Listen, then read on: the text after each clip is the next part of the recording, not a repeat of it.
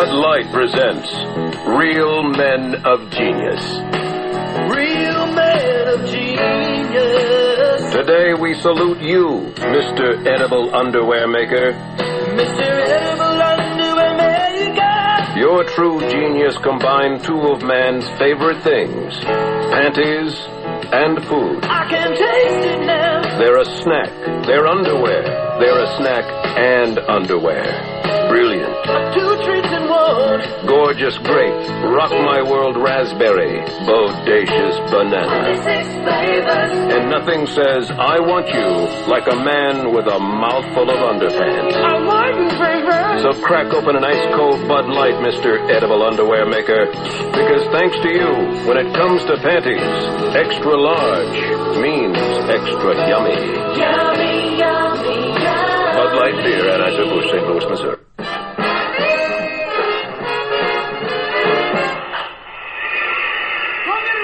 Willie. Say, hey, Willie, go get it. What do you mean, go get it? Man, that ball's way in left field. I don't care what field's in. Willie plays all field. Every time we come to the game, you talk about Willie plays all the field. That's right. He Let's call Willie and ask him. Call him. Okay, hey, Willie. Yes. Are you Willie Mays? Yes. Whose ball was that? Why was it? In left field. Well, that's Irvin's ball. I told you that. Every time we come to the game, we got to talk about it. The next time I'm going to sit in the grandstand. Say, hey, fellas, what's your name? Say who? Say Willie, say hey, Say who? swinging at the plate, say hey, Say who? say Willie, that giant kid is great. When he hits the ball, it's long gone man. Hits it farther than Campy can.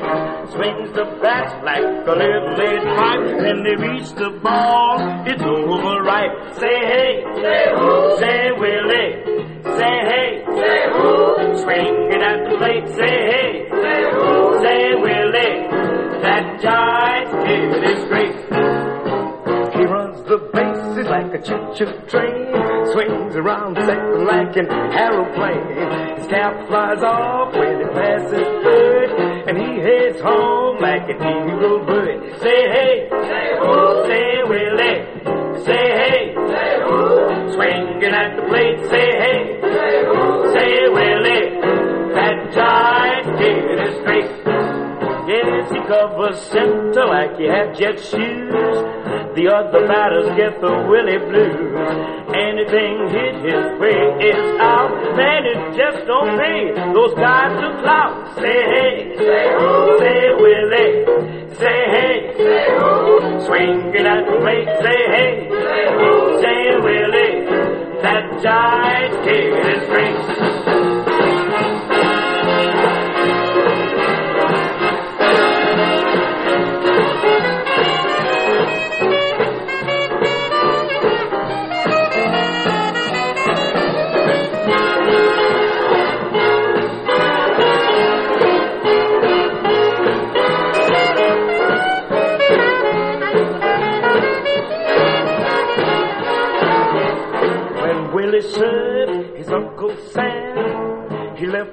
In an awful jam. But now he's back, and he's Leo's joy, and Willie's still a growing boy. Say hey, Say who? say Willie, say hey, Say who? swinging at the plate, say hey, Say who? say Willie, that giant kid is great. That giant kid is great. Say Willie, what you gonna say? Say, hey.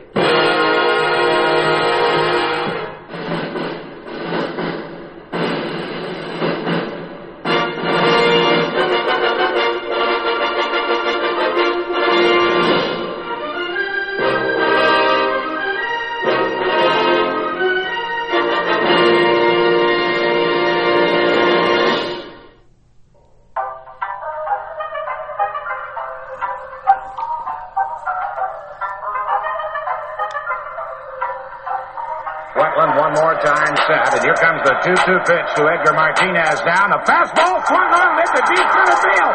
Bernie Williams goes back, and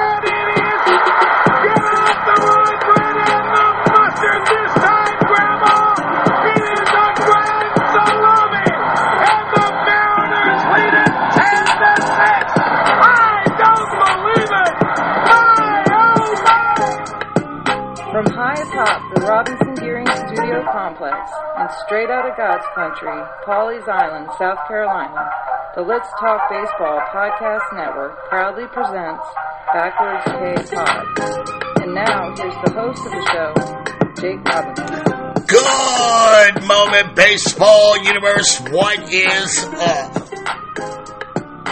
Once again, back is the incredible, the pod animal, Jake the Snake Robinson from the Let's Talk Baseball Podcast Network. I'm coming out of Pawleys Island, South Kakalaki, half man, half podcast machine.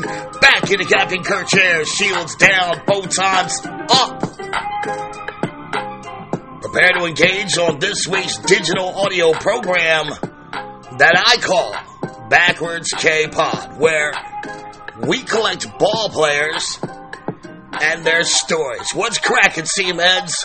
Welcome into my baseball JoJo, you freaks, for yet another week of BKP where I do these deep dives into the indelible moments, characters, and ballparks that have manifested themselves in our baseball psyches. Hello, everybody. It's your boy, Jake Robinson, and the month of April is now in the books. And I can truly feel the show and the season picking up momentum going into May as we have had some really quirky results come back from the first month of baseball, right? I mean, offense has picked up without that shift. I've noticed there are a lot of middle infielders in woeful need of work. I mean, it's funny. All these past whatever years of the shift and all these armchair batting coaches crying for dudes to play dead ball era horseshit without caring about middle infielders who were basically playing spots on the field instead of like a real position. They wanted guys to slap it or butt it the other way without a care in the world about how the middle infield play had diminished. And for me, it's glaring on some teams. How bad, you know, some of these middle infielders are without a shift. I mean, steals are out. And look, I've always resided in the AL East. I never really cared about steals, but I gotta tell you, I've, I've enjoyed watching my team abuse these big bags now. I mean, I really do. Although, I still want to throw a brick through my TV when a guy gets caught. I, I still hate giving away outs, but my boys, they've been more successful than not, and you can apparently teach an old dog new tricks. As I've enjoyed this uh, 1980s Cardinals approach these days for my team personally. Stolen bases per game has risen at a rate of 41.2%. That and the pitch clock has impacted this, you know, up tempo pace, which I never really imagined could happen for baseball. And those violations have steadily dropped to, you know, pretty much less than one a game now. We've seen bloated payroll teams suffer early injuries and mediocre play. We've seen young homegrown teams have success. And the first month has had an almost, you know, skinwalker ranch feel to it. What's up is down and what's down is up. Unidentified baseball phenomena. And the head scratching data that has come back with it. I mean, uh, look at the Pittsburgh Pirates, for example. And yeah, they're scuffling now with injuries and poor play. And I know a few Bucco fans who have just been pounded over the head with awful seasons. And they're like, fuck, here we go again. Back to the bottom. But I don't look at that team that way. Or, you know, they had an incredible April. You come out, you slash throats, you're going through some adversity now. But you got to weather the storm, guys, with the understanding that there is more help on the way, including Henry Davis, who has been playing well. I mean, he really has. Uh, saw him play against, you know, um, the the Bay Sox on this MILB network here. Man, he's showing some power. And if he can keep that going on a Major League Baseball level, take it from me, a stud catcher is going to change your life. How you eat, how you sleep, how you. I'm not going to go there, but you know how you interact socially with others in a domestic or work atmosphere. It changes everything. Don't get too high or low this season, Pirates fans. Enjoy the ride. Even if the Pirates finish two games under this year. That's still a monumental achievement and a building block for the Buccos. But look, that was April. One seventh of a leg in the great marathon, and this is a baseball universe where no one is safe. So, on to May, and this BK, uh, BKP train, and the Major League Baseball season continues to roll on. I truly live for this game, and I'm honored to share that love with you guys on this platform. My goal in life, before I step out of the cornfields to hang around with, you know, Buck Weaver and the boys, my goal is basically to spread the gospel of baseball all around the world. This game has been a constant in my life. There's something truly magical about it. I have this primal need in my soul to share this game before I expire. I must leave my voice behind for future generations. I don't know what it is. It's just it's it's inside of me. You know, like this audio Wikipedia of the great American pastime. And speaking of the gospel of baseball,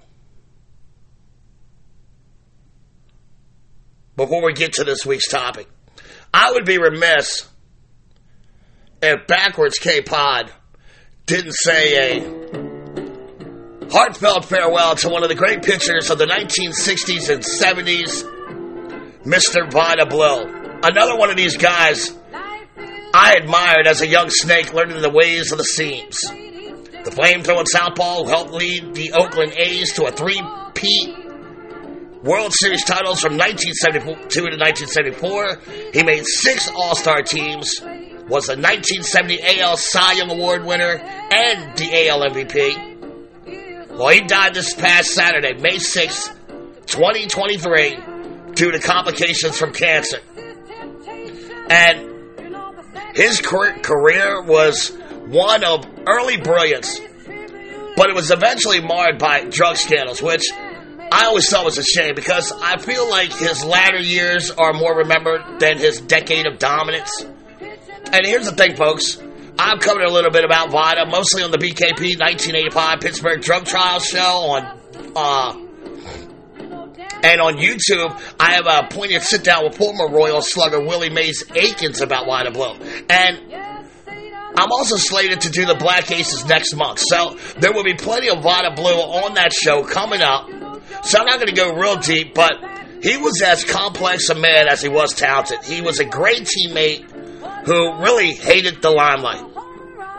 So let's take a look at those career numbers Vida Blue real quick. 17 year career with the A's, Giants, and Royals. 45.1 war. 209 wins, 161 losses for a 565 winning percentage. 502 games pitched, 3,343 innings pitched. 13,837 batters faced. 2,175 strikeouts against 1,313 walks. 1.23 whip. 3.27 ERA. 3.43 FIP, and a 108 ERA plus. And I'm chomping at the bit to do that Black Aces show next month. I, I hope you'll be around to check it out when it drops. And it's been a tough year for the A's. They lost their captain, Sal Bando, a few months back. Looks like the team has one foot out the door on the way to Vegas, and now this, the Vida Blue. That brother had about a five year stretch when very few things could touch him. So it is with a tear in my heart and a prayer on my lips. I say to Vida Blue, Godspeed, rest in peace, and time will not dim the glory of your deeds.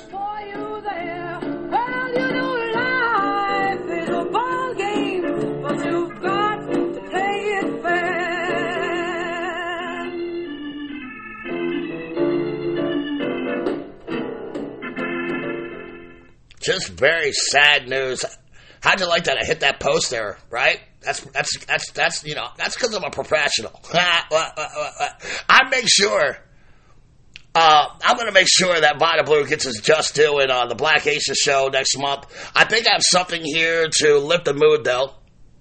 I've spent all week doing the research, watching hours of interviews and games, and when I wasn't picking my jaw up off the floor, I found myself consumed by our next topic.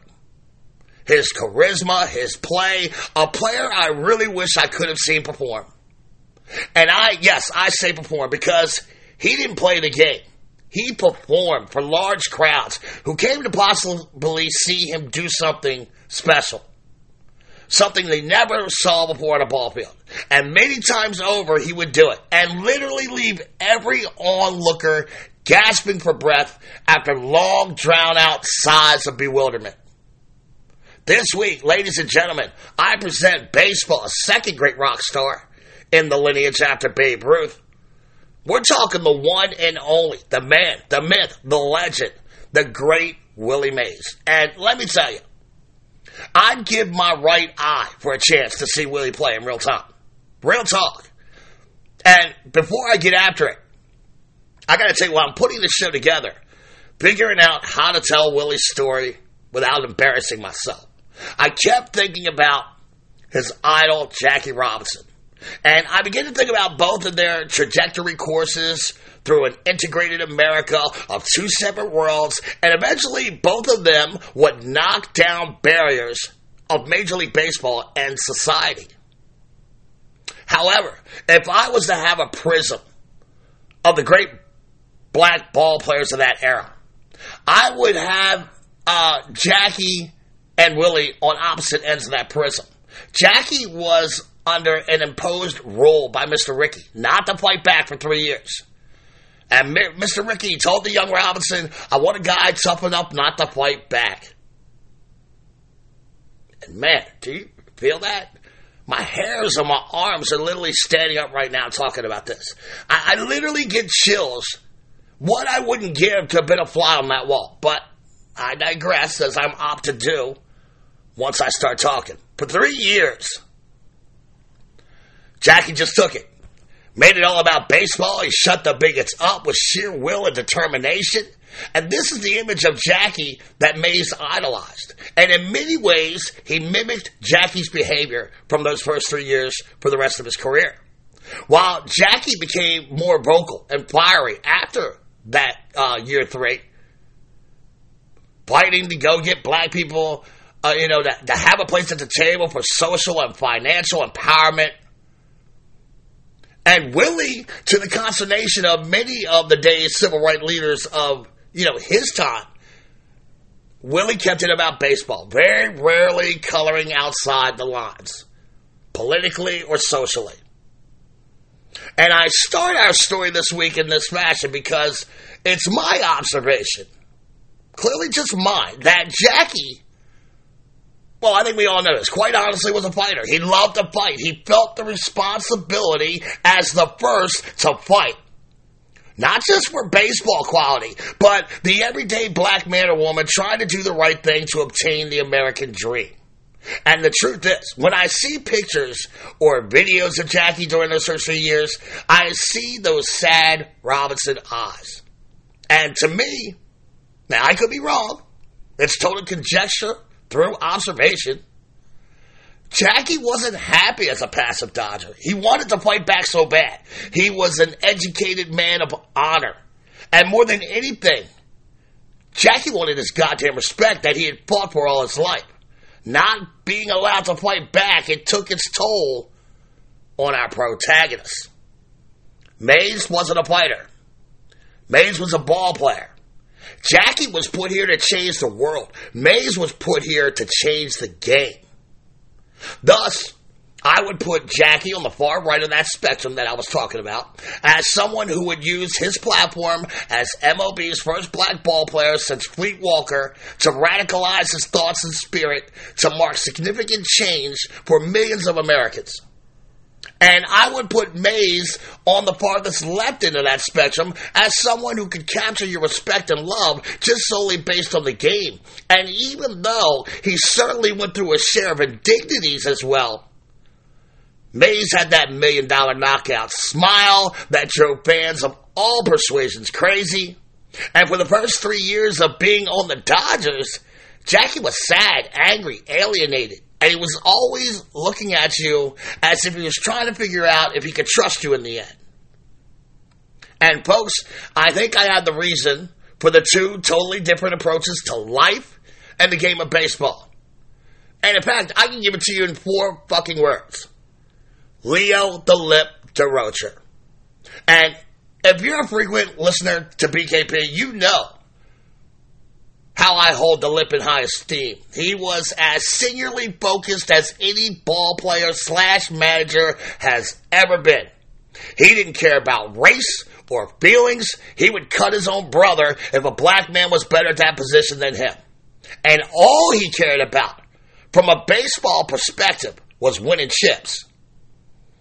He began winning them with the Gas House Gang Cardinals in 1933. And after that World Series title, it became his baseball addiction, an annual summertime crusade.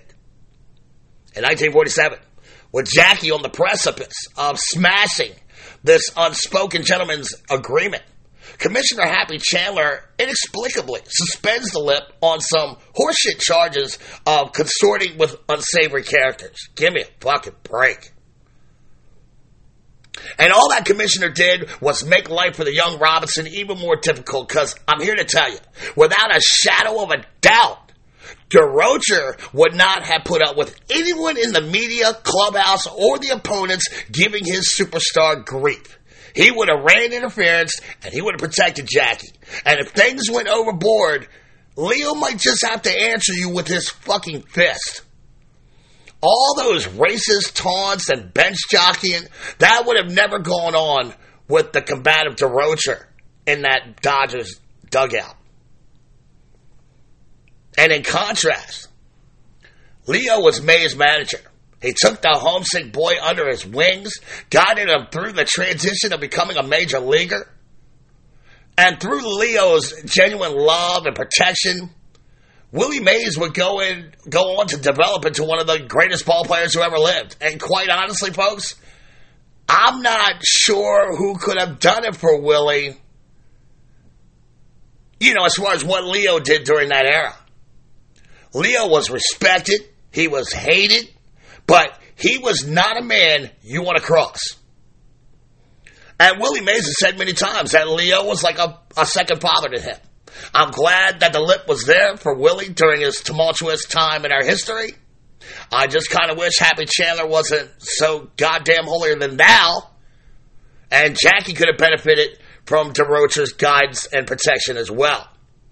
Durocher once said of his magnificent ball player, if someone came up to me and they're hitting 450, stole 100 bags, and made spectacular defensive plays every day, I'd still look him in his eyes and tell him, you're no Willie Mays. Willie is the first player I've ever seen who can hit, hit with power, field, run, and throw. I'd call those the five tools of baseball. That's God given.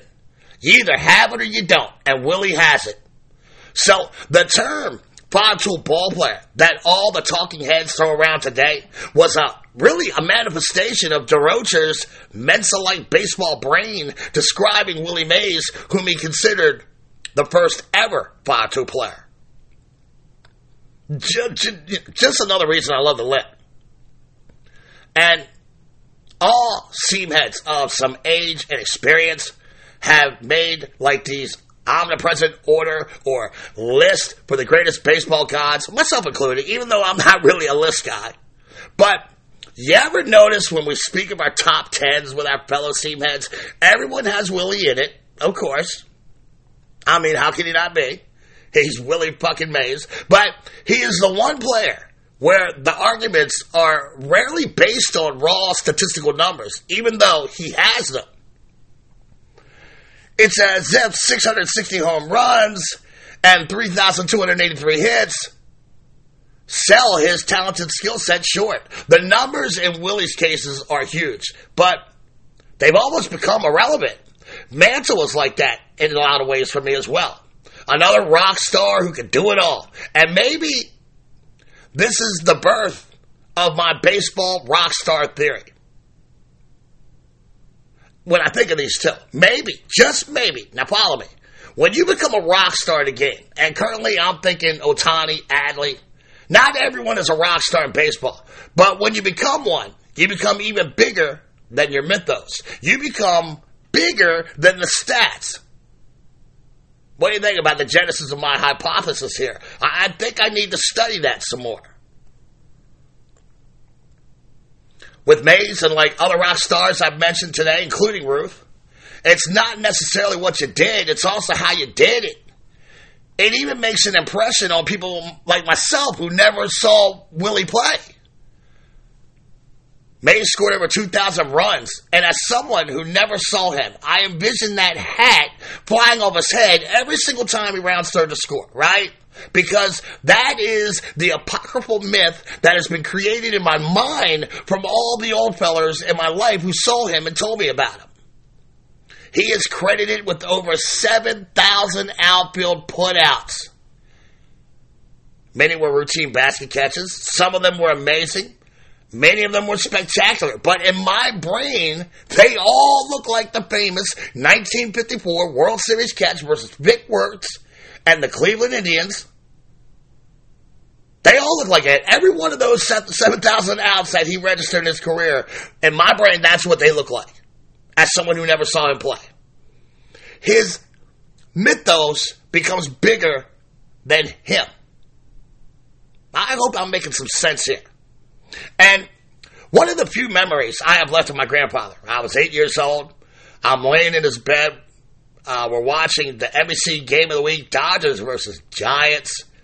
And he was a huge Gi- uh, Dodgers fan. As a black man from Jim Crow, Georgia, with the surname Robinson, I mean, he was destined to be a Dodgers freak. So I remember the two teams he loathed were the Yankees and the Giants. And I didn't understand at the time but, you know, it went way back to the triangle of baseball hate in New York City between those three teams, which I was way too young and innocent to understand any of that. And I asked my grandfather, why do you like the Dodgers so much, Granddaddy? To which my grandfather asked me, well, why do you like the Orioles so much? And I really, sneaky bastard, I had no answer for that question. I'm eight. I barely even know what an Oriole is, dude. Now, looking back now, my grandfather loved Jackie. He loved that his Dodgers were the first to field a black ball player. He was proud of that. I get it now. But looking back, it also touches me how he was trying to protect his eight year old mulatto grandson from the disgusting nature of racism in this country. I used to pummel my grandfather with baseball questions nonstop, like a scientist looking for my next stream of data. I asked him, was there ever a Giants player you liked? Now, I'll never forget it. He looks me in my eye. Man, goosebumps again. Wow. He looks me in my eye and he said, I loved Willie Mays. He was magic. And that was the first time I ever remember hearing of Willie Mays. And I'll never forget the way he said it. He was magic. So from that day forward, Willie Mays, to me, was magic. His father, William Howard Mays, was named after former U.S. President William Howard Taft. A huge baseball fan. You can check out his fandom in the BKP, Baseball of the President's pod. That's available on all platforms. He worked in the steel mills of Westfield, Alabama, just outside of Birmingham. His father was an exceptional semi-pro baseball player for the Westfield team in the Tennessee Coal and Iron League. And he was affectionately called Cat due to his athleticism and his speed. The Mays family had, um, as a whole, they passed their athletic genes on to Willie. His grandfather, Walter Mays, was a sharecropper and a skilled semi pro pitcher and his off hours. And his mother, Anna, was a high school track star. She also led the uh, basketball team, or high school basketball team, to three state state championships. Anna gave birth to the future icon on May 6, 1931. So, three days before the show dropped, the baseball universe celebrated Willie's 92nd birthday. He still looks good. loses his eyesight a little bit there. He's still quite the storyteller. He has all his cognitive uh, cognitive functions, and I'm truly blessed to tell you the story on this platform. So, Mr. Mays, happy birthday! Man, you are a rock star, dude. When his parents separated, Willie stayed with his father and was ostensibly raised by his aunts Ernestine and Sarah. At the age of 10, the family moved out of the company owned home in Westfield to Fairfield, another suburb of Birmingham. His father was now working as a Pullman porter on the Birmingham to Detroit train. And Mays never really stressed his childhood difficulties. He doesn't seem like that person that would really stress a lot of things, but we find out that he does. But of course, he saw his fair share of systemic hardships growing up as a black kid in the deep South during the Great Depression. He attended Fairfield Industrial High School, where he was QB1 and averaged 20 points per game on the hardwood his freshman year. And the school didn't have a baseball team, so Willie played second base and center field alongside his father against many opponents who were over two and sometimes three times his age. Not only did he play for the Fairfield Industrial League team, he was also getting paid playing semi pro baseball for the Gray Sox.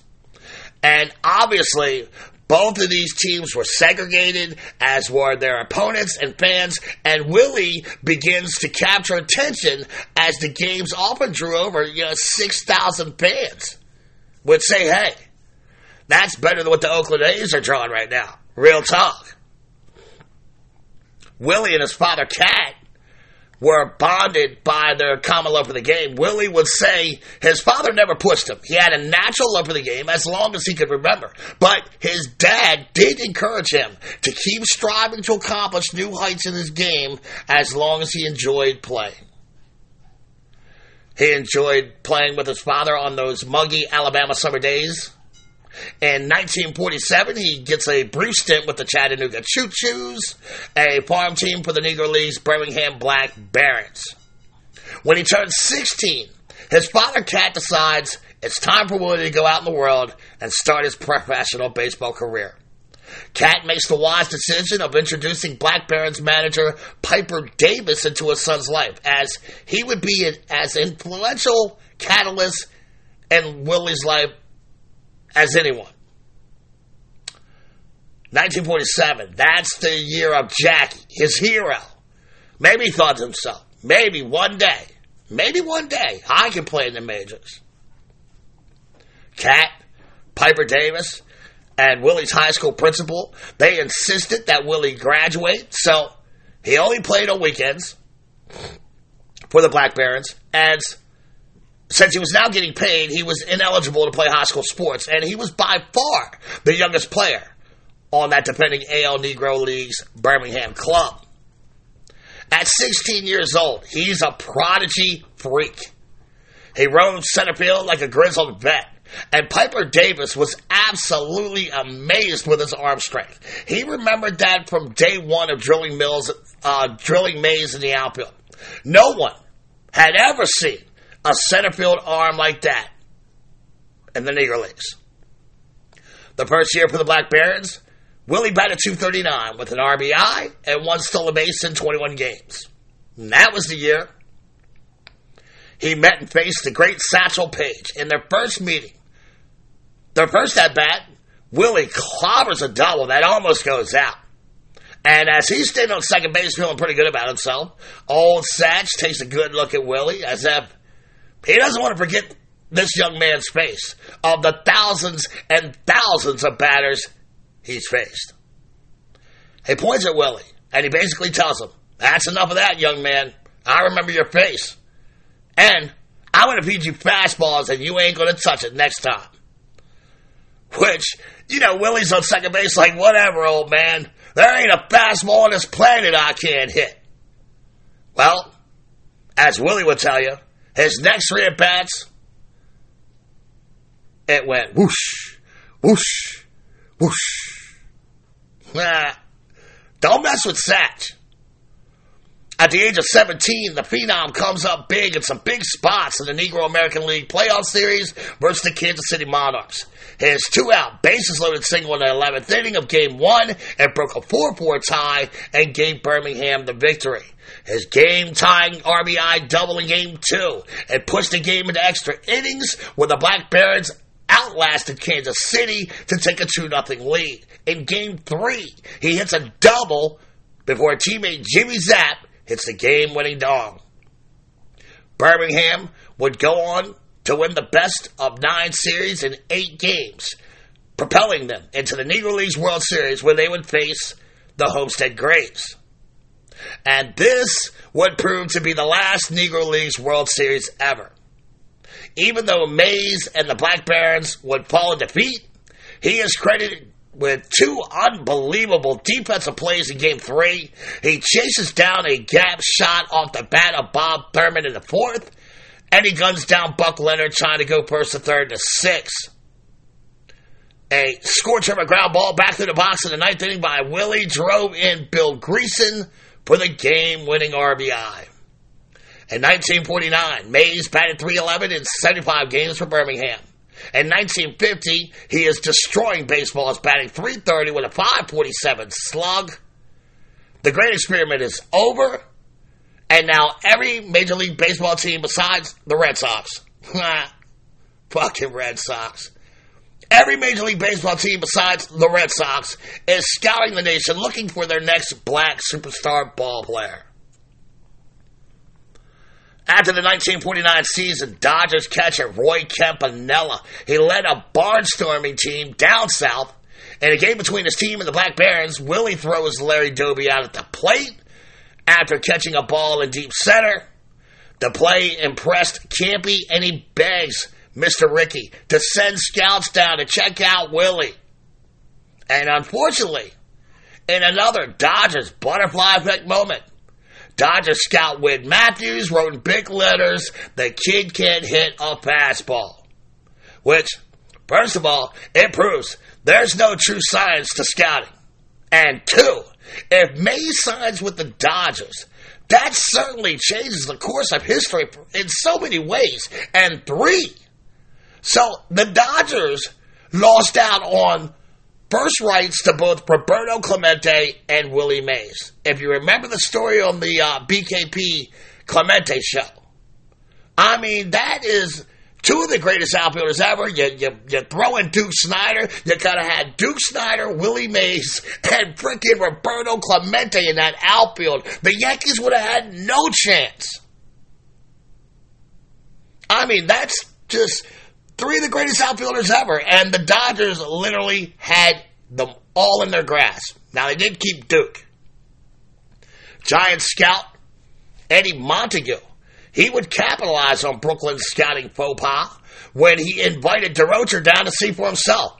And after seeing Mays dominate what is left of the Negro Leagues, he returns to New York and he tells the front office, there's a kid down in Birmingham, Alabama, right now, kicking everyone's ass in practically bare fucking feet.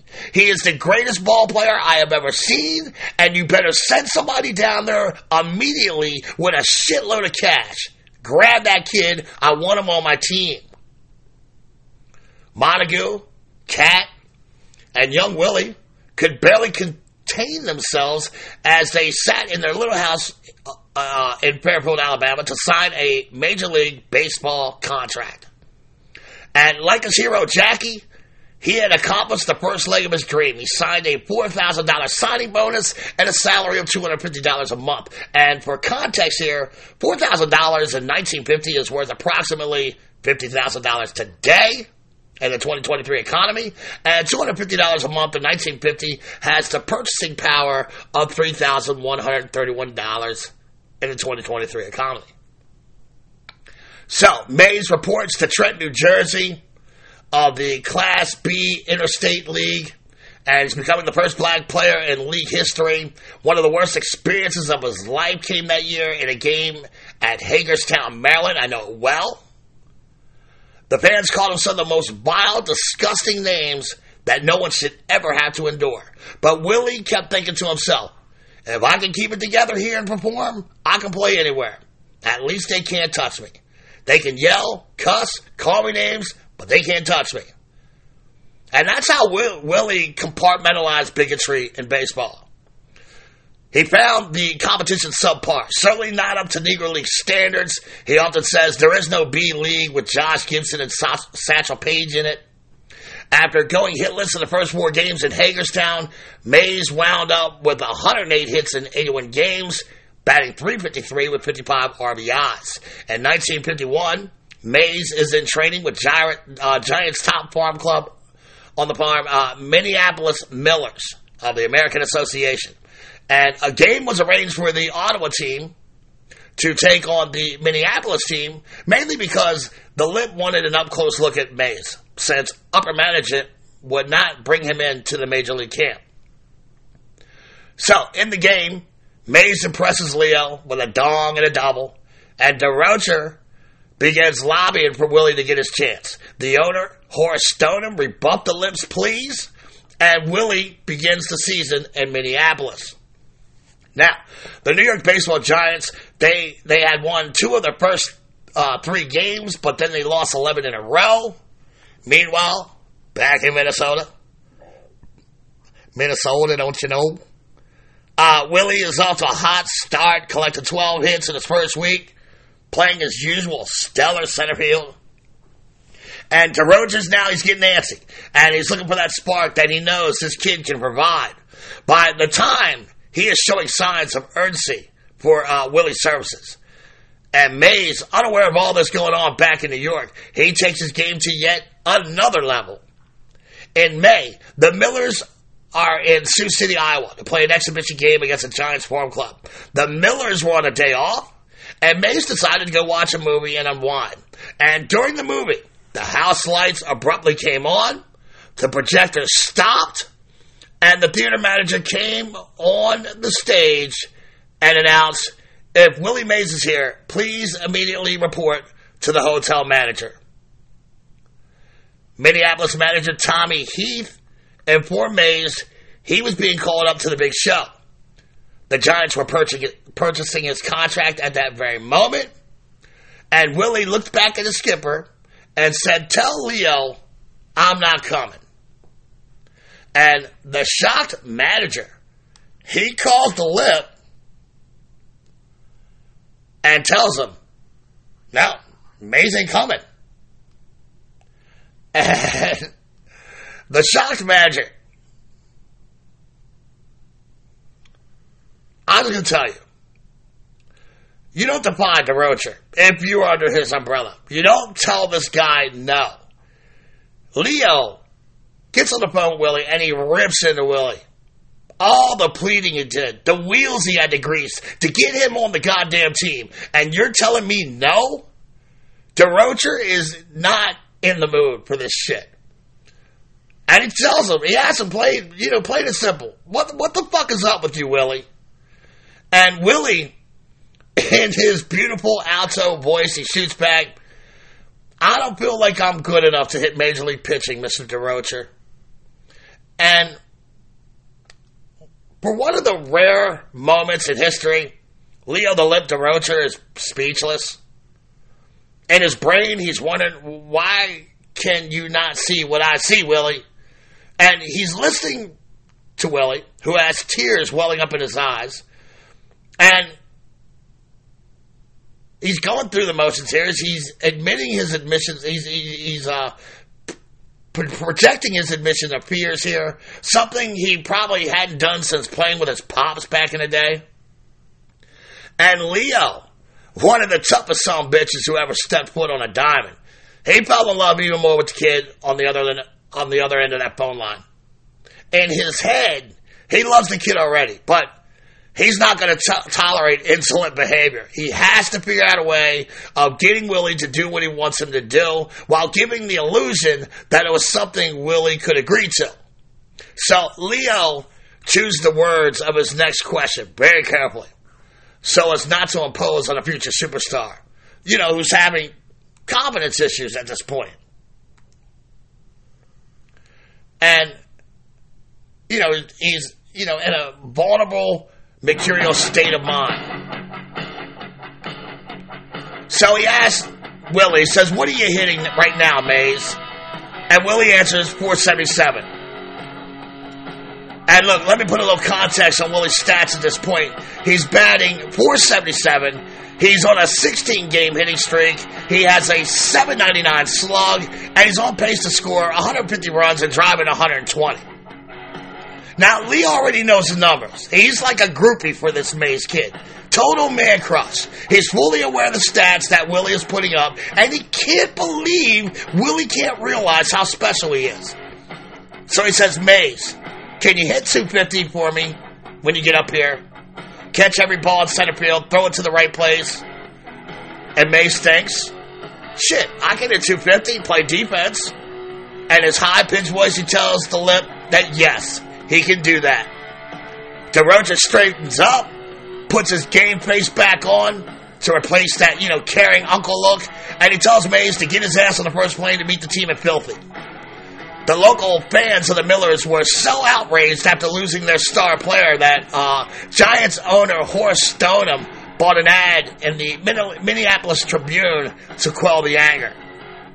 And folks, boy oh boy, this is a big one. Thanks for hanging in there with me. Such a complex, larger than life baseball icon. Let me get some fluids in me real quick. Collect my thoughts, plot my course for the final two acts of Willie's life. BRB, folks. See you at the other side of the break. Please support your grassroots products who supports your grassroots pods.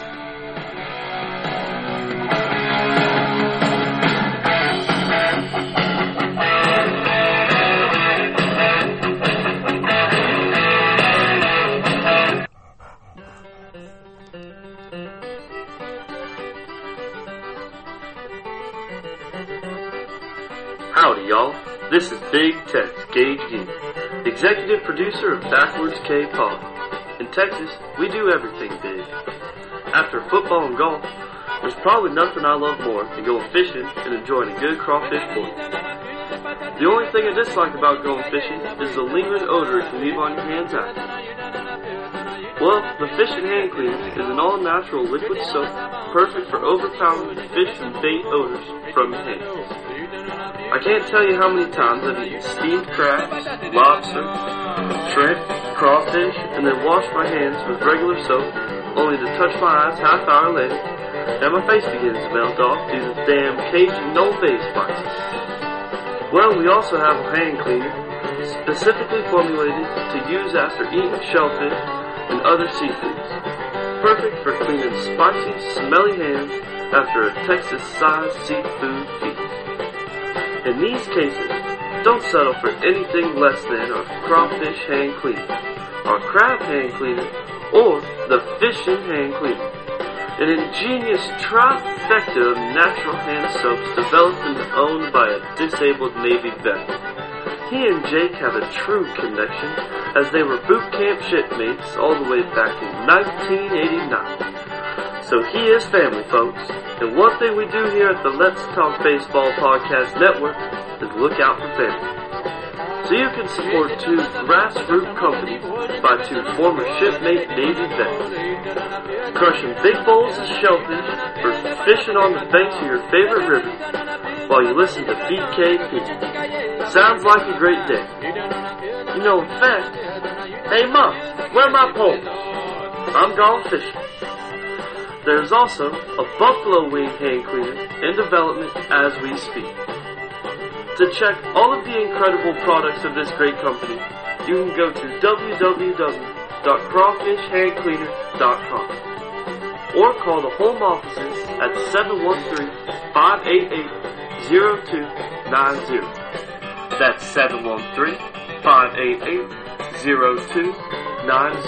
to support the grassroots company that supports your grassroots podcast.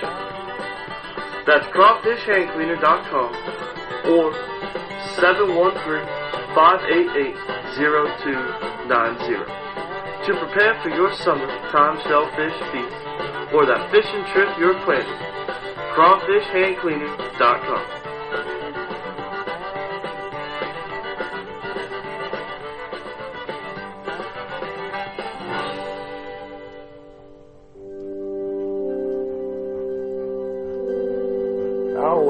shadow when I was young. I didn't think nobody could hit a ball over my head. I, that's the way I felt when I played center field.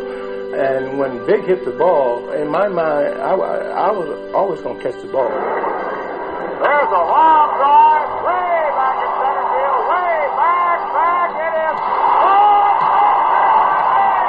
It's just a matter how was I going to get that ball back into the infield. That was the only thing I was worrying about as I'm running, as I'm running. What do I do with this ball when I catch it? As soon as I catch the ball, I turn around and I throw it back. Uh, I think I was more proud of the throw than it was the catch because only one guy advanced, which was Larry Doby, went from second to third, and Al stayed on first. And to me, that was a great defeat in itself right there. It wasn't really that hard, but uh, I think a lot of people saw it in the World Series. They uh, they picked that catch like the catch of the century. Brought this crowd to its feet with a catch which must have been an optical illusion to a lot of people.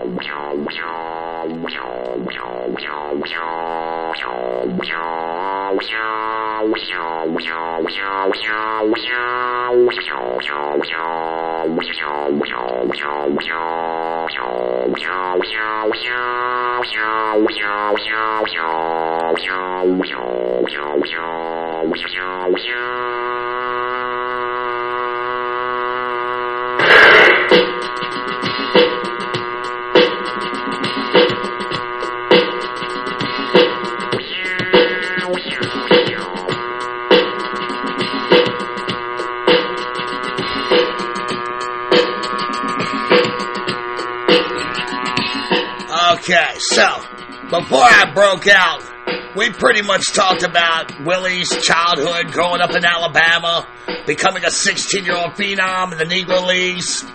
Uh, the Giants sign him, and he makes his way to the top of the Giants farm food chain, playing for the Minneapolis Millers. Before New York manager Leo Durocher makes the call for the kid, who actually does not recognize his own greatness and he needs to be coached into accepting the, promotion.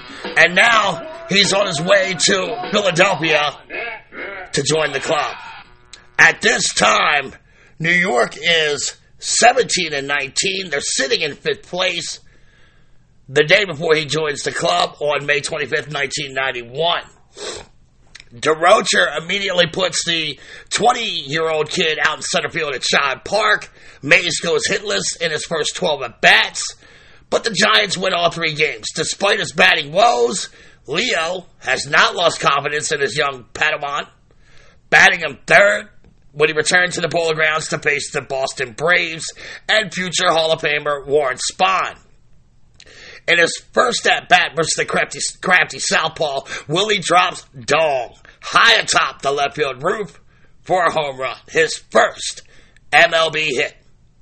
And after that blast, Mays went into another 0 for 13 funk, leaving him with an average of .38. And for the first time in his life, Willie was an abject failure on the diamond. After another day of taking the collar, the competitively prideful Mays sat in his locker with tears in his eyes.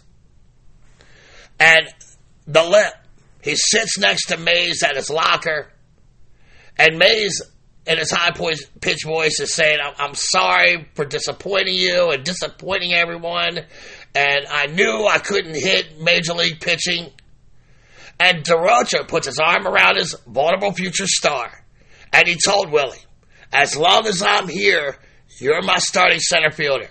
You are the greatest center fielder I've ever seen in my life. Then, as usual, after a Durocher ten, tender moment, he straightened up and he told Mays to hitch his pants up to give himself a more favorable strike zone before walking off.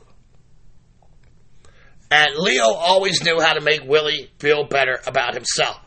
The next game was the start of a 14 for 33 tear. And he is developing into his amazing skill set. The Giants pair him with teammate Monte Irvin, who becomes, you know, this big brother figure for the Mercurial Mays. There are times when Mays would struggle and he would climb into Irvin's bed and literally fall asleep on some nights. The poor kid from Birmingham is now becoming a star in New York City. And Monty was always there to look after Willie and keep him grounded. They would often walk in the park, talk about life, baseball, race, the struggle. Often they would gather up the kids in the hood and play stickball. The Giants were playing better, but Brooklyn was running away with the league. On August 11th, New York is in second place, 13 games behind the Dodgers, which was actually eight and a half games further back than when Willie joined the club.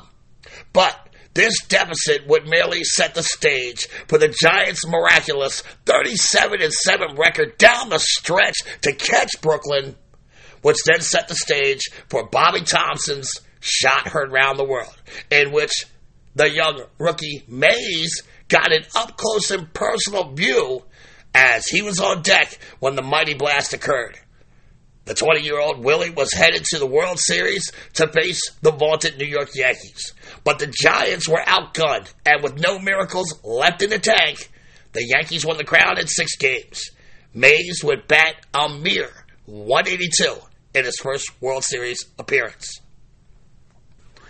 Now, Willie would make good on his vow to the lip. He surpassed his uh, 250 threshold to finish with a 274 average at 121 games, which was good enough for NL Rookie of the Year honors. Starting the 1952 season, Mays is batting 236 in 34 games before being drafted by the United States Army as the Korean conflict is picking up steam.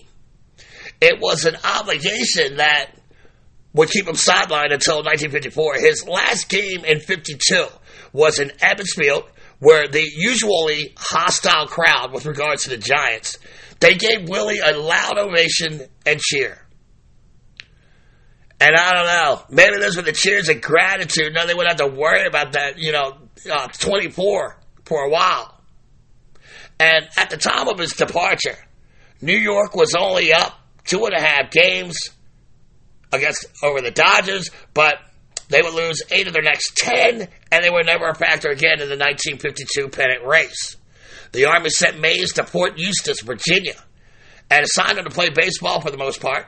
Leo kept in daily touch with his star and occasionally sent him money. During his time in the service, his mother, who had remarried long ago, dies, and to this day, Mar- Mays harbors some bitterness that the you know, the U.S. government wouldn't allow him to resume, resume his career, even though he had to support his ten half brothers and sisters since his stepfather was unemployed.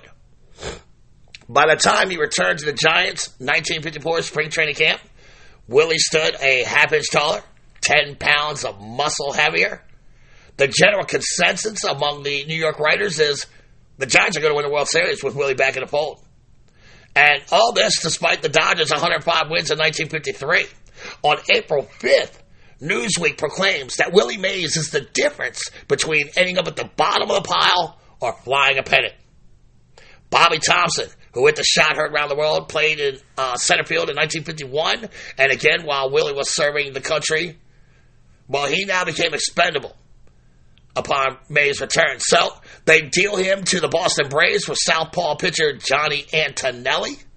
Antonelli was a promising young 24 year old hurler who finished his breakout 1953 season with a 12 and 12 record and a solid 3.18 ERA, 3.44 FIP, and a 124 ERA plus.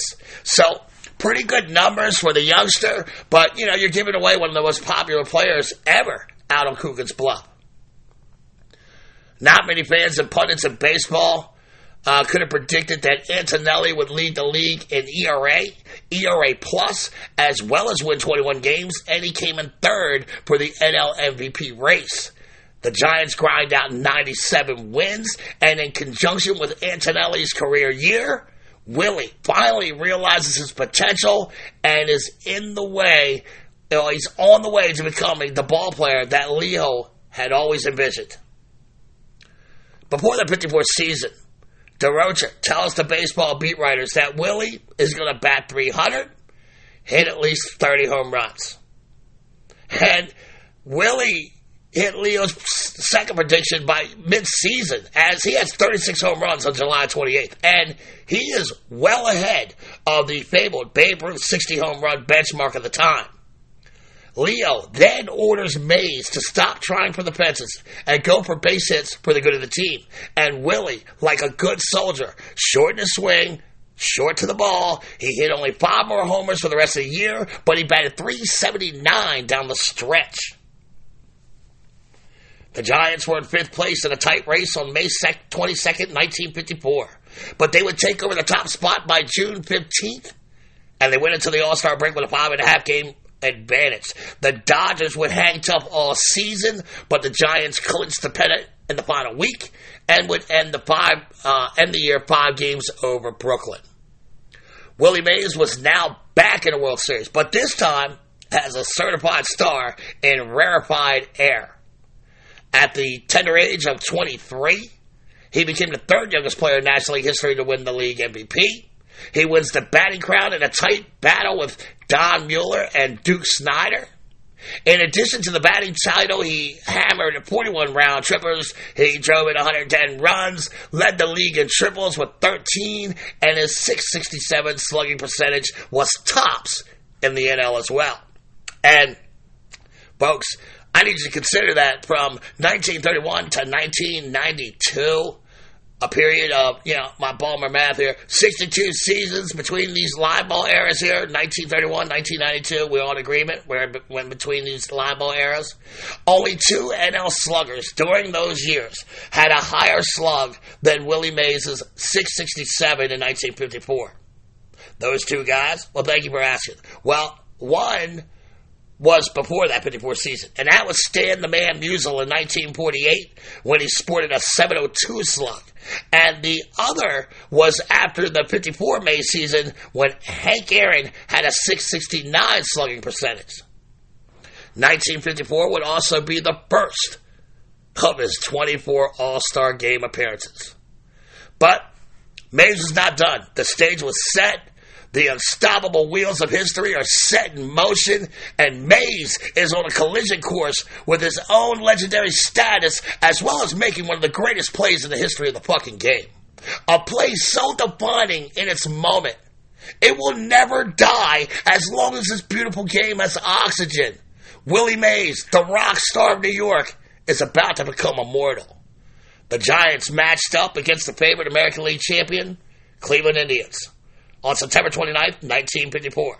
Game one at the Polo Grounds. New York Yankees, uh, New York's uh, Giants pitcher Sal the Barber Maglie hooks up against the t- uh, Bob Lemon, and with the score at a two to two stalemate, the top of the eighth. Larry Doby on second, Al Rosen on first, and with Cleveland threatening, Durocher goes to the bully and grabs left-hand pitcher Don Liddle to face the left hand swinging Vic Wertz, who is really, he's already punished Maglie with a triple, two singles, and three trips to the plate. I mean, he's white hot. Well, Wertz launches a 2 1 shoulder high fastball to the deepest, and I do mean the deepest, most expansive part of Polo Ground center field, directly over the head of Willie. He turns around he puts his head down. He does an all out sprint towards the center field wall. And once he is up to maximum acceleration, he puts his head up and he begins tracking this Vic Wertz missile. He's still tracking. Back goes Willie. Back goes Willie. Tracking. Further back. That wall is getting closer. Now, now, now stop. Now, look, boys and girls. This is where it's about to get fun. I want you to think here in slow motion. Willie's tracking.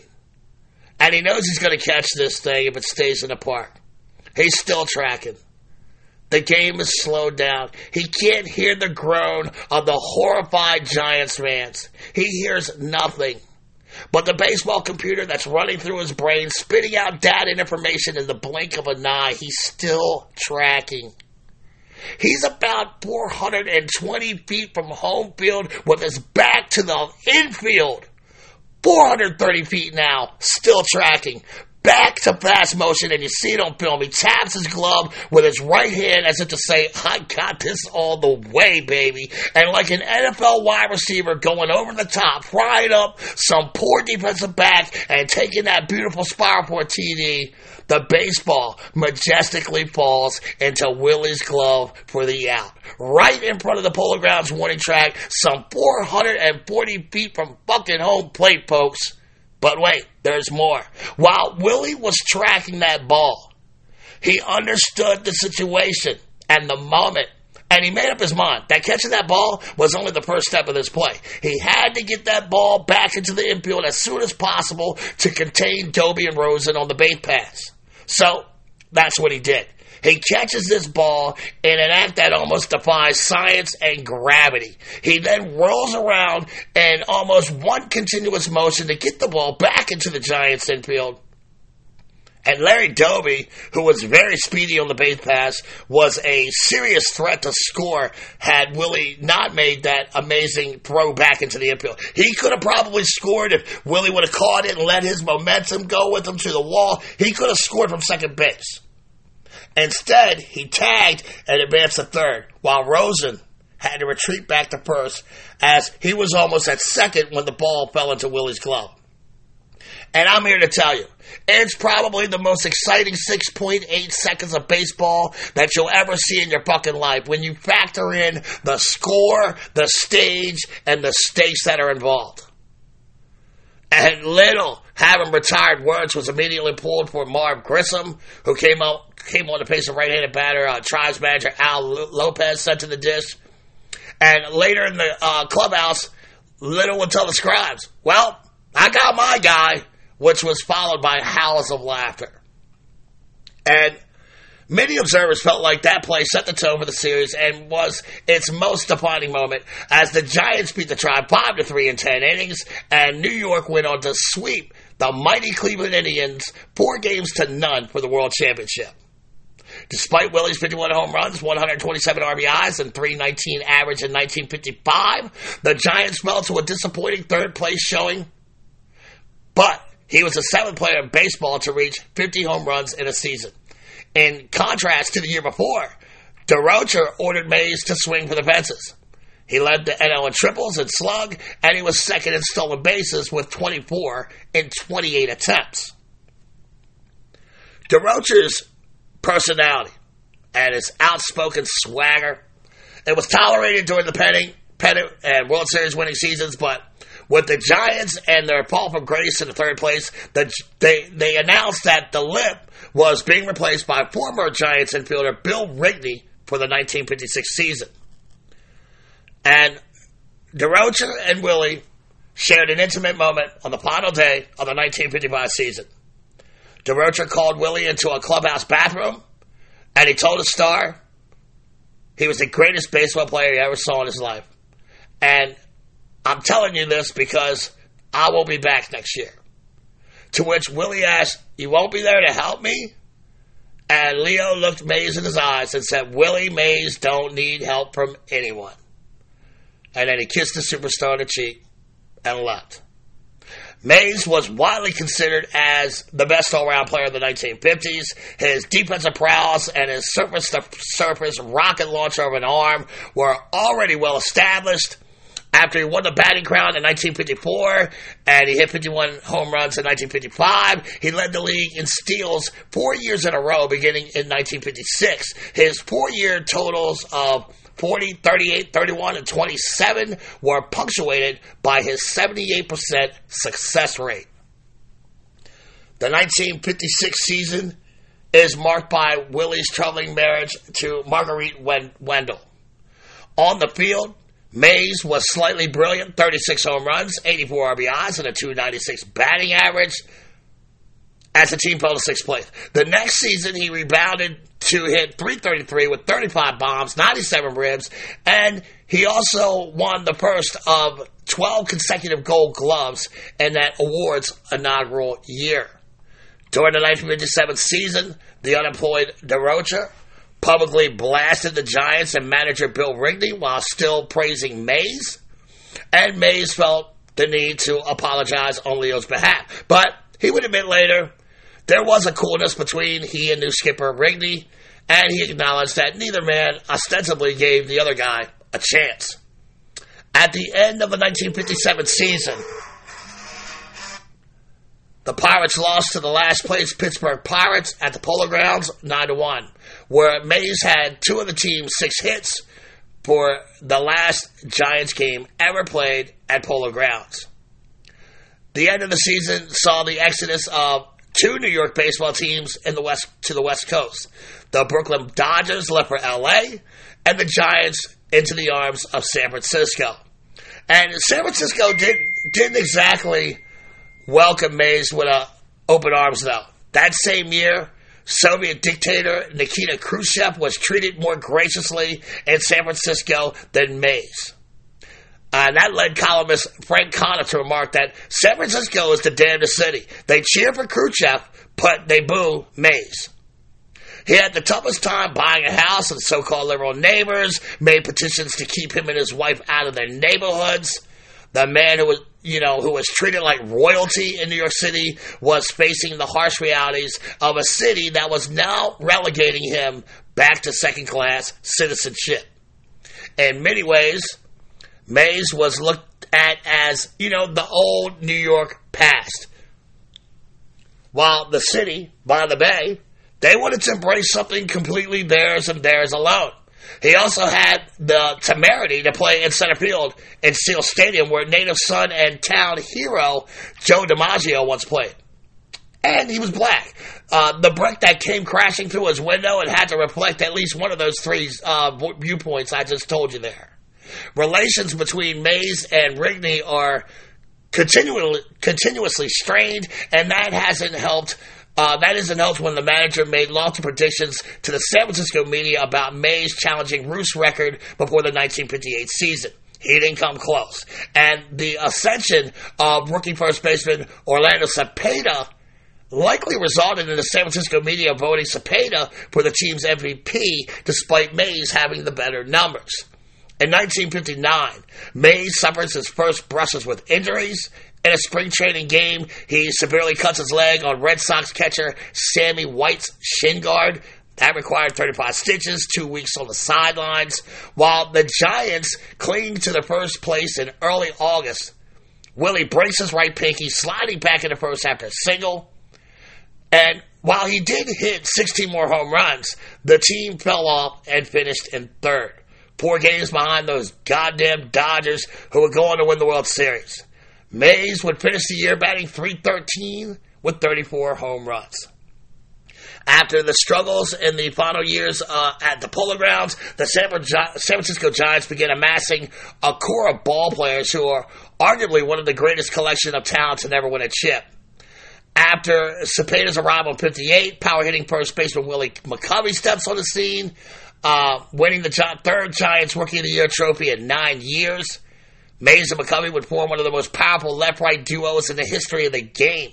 They were eventually joined by third baseman Jim Davenport, shortstop Jose Pagan, catcher Tom Haller, second baseman Chuck Hiller, Hall of Fame pitchers Juan Marichal, Gaylord Perry, as well as uh, these three Dominican outfielders, the Alou brothers, Felipe, Felipe, Matty, and Jesus. The Giants went 902 and 704 from 1960 to 1969, just barely behind the winningest baseball team in the 60s, the Baltimore Orioles, and their 911 wins. But San Francisco only played in one World Series during the decade, losing to the Yankees in seven games in the 1962 World Series. In contrast, the Dodgers finished 24 and a half games behind the Giants in the win column during the 60s, but they went on to win three World Series, winning two on the strength of their arms behind pitchers Sandy Koufax and Don Drysdale. The problem with recounting Mays' career is that all of his great stats, they, they kind of run together.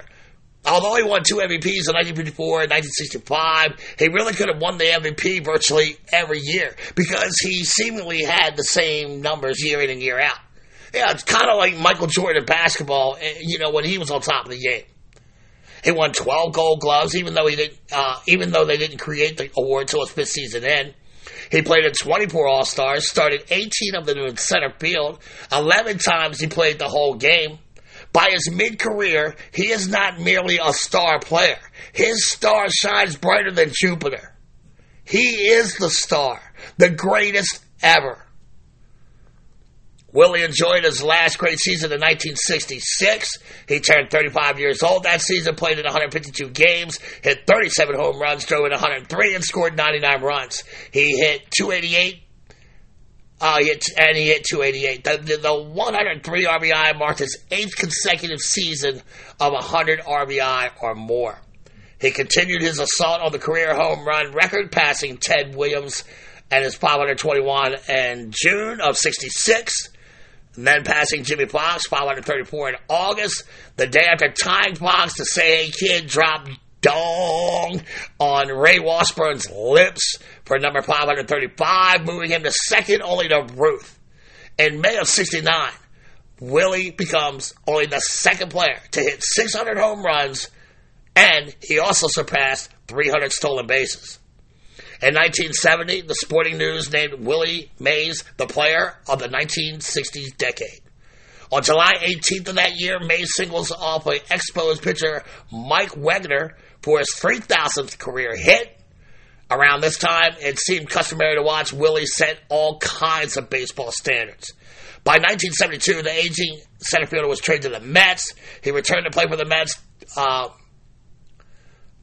uh, he returned to play for New York. Uh, the day after the trade, the Giants retired his number 24.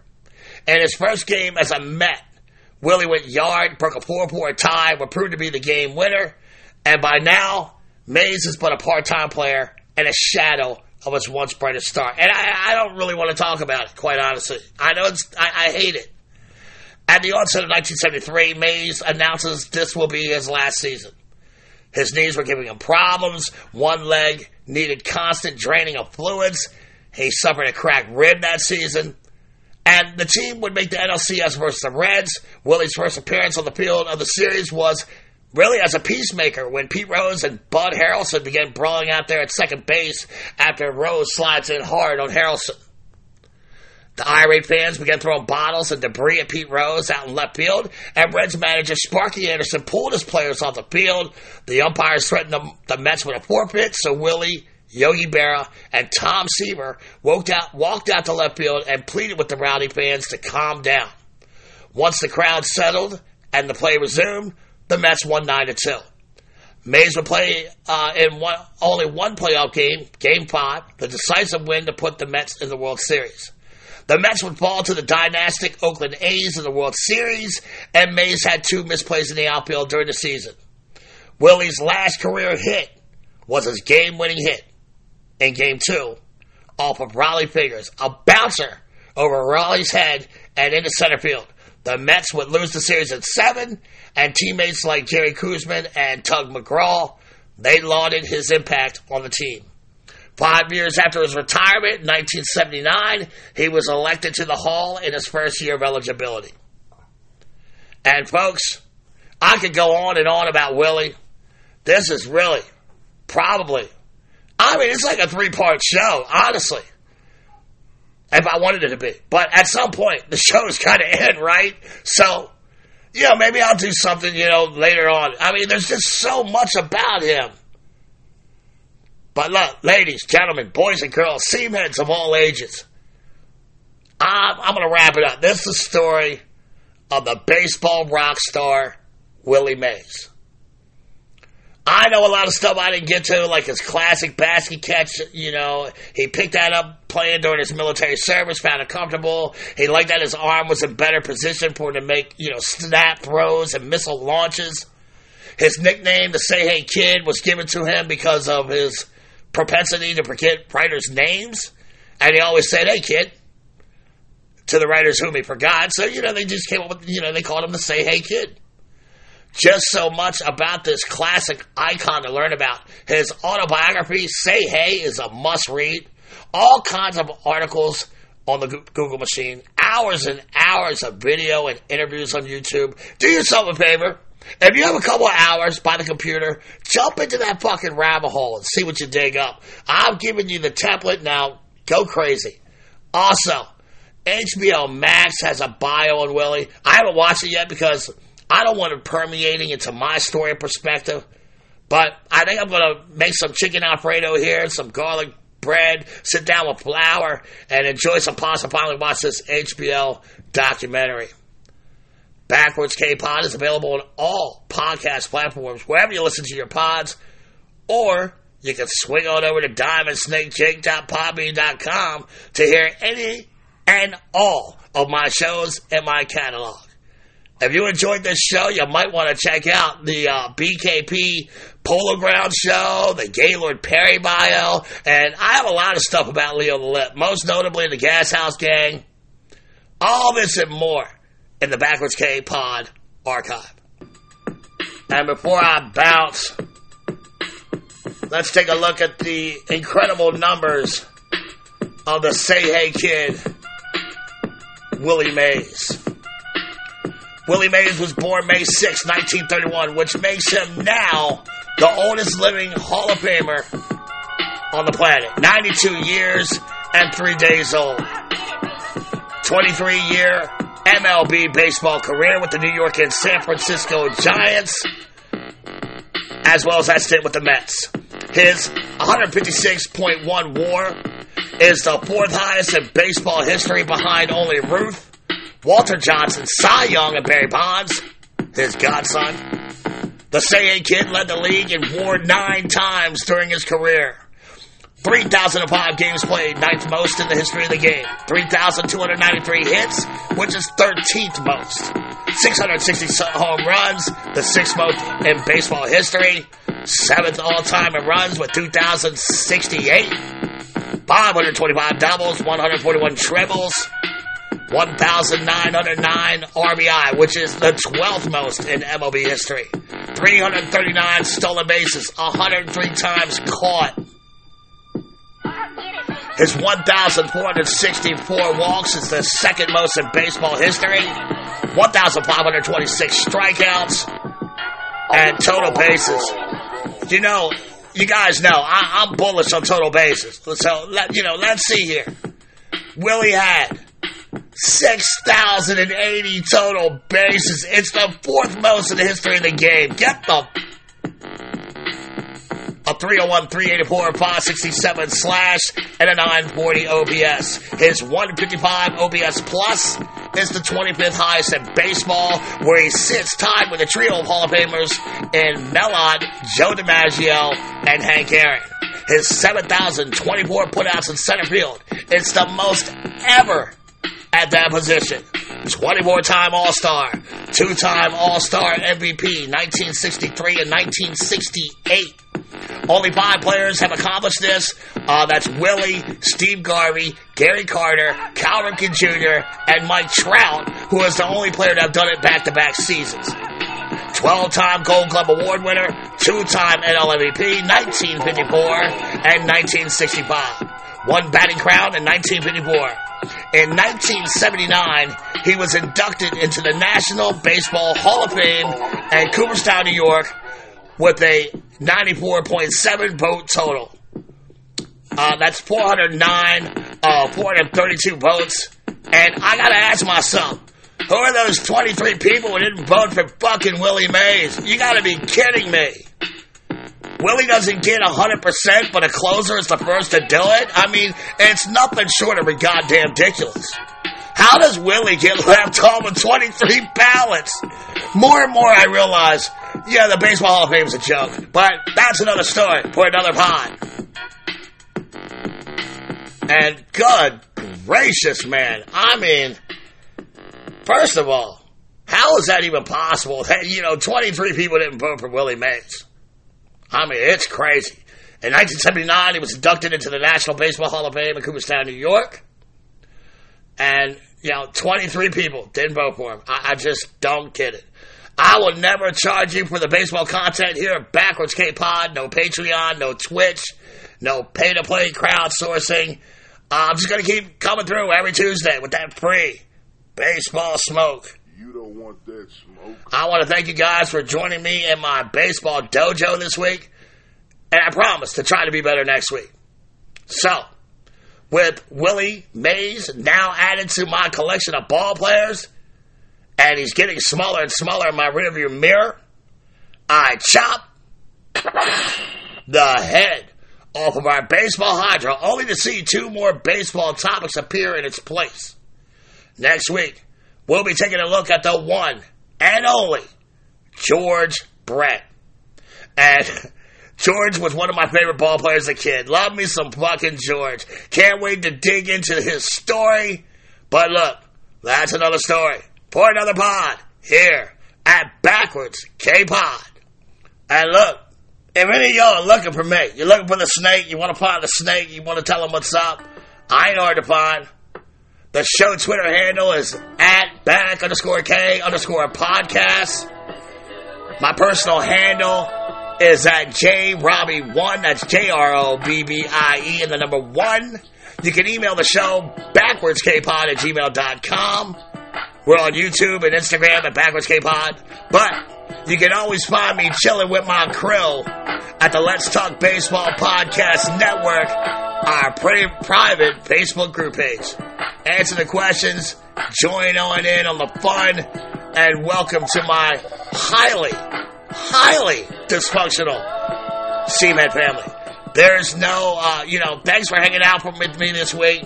Willie, you know, he's a Shaolin master, fucking samurai. And I'm so glad to tell a story on my platform. He should never be forgotten as he is truly, you know, fuck the top 10. He's top 5, baby. The great Say Hey Kid, Willie freaking Mays. Okay, I need a rest. This took a lot out of me this week, but I'll be right here next week, right as rain, and I'll be talking some George Brett. Uh, God damn, my catalog slaps. I ain't even bullshitting you. I mean, look at what we have built here, you cement freaks. I'm nothing without you guys. So look, if you're on Apple or Spotify, please rate and review me as you see fit. I ain't scared. It's how I beat the dog. It gives me a stronger presence in the search engines and allows me to continue to do what I love to do most in this world, and that's talk baseball to the great people such as yourself. In this booth, on this format, I'm fucking Willie Mays. I do what I do when I do it, and I do it better than anyone else. And that is a testament to the great audience in the 35 countries around the world that listen to me. I am so proud of what we have built here, and I got a whole lot left in the tank, baby. I'm just getting started here at Backwards K-Pod, where we collect ball players and their stories. Parents, if you see your kid sitting on the couch with their nose in their phone, by all means, take him or her outside and play a game of catch. Thank y'all for coming out. God bless and win the day. And like my boy Shea Hillenbrand told me in our one-on-one sparring session last year in the archives, you go to hell, Andy Pettitte. See you next week, freaks. Peace.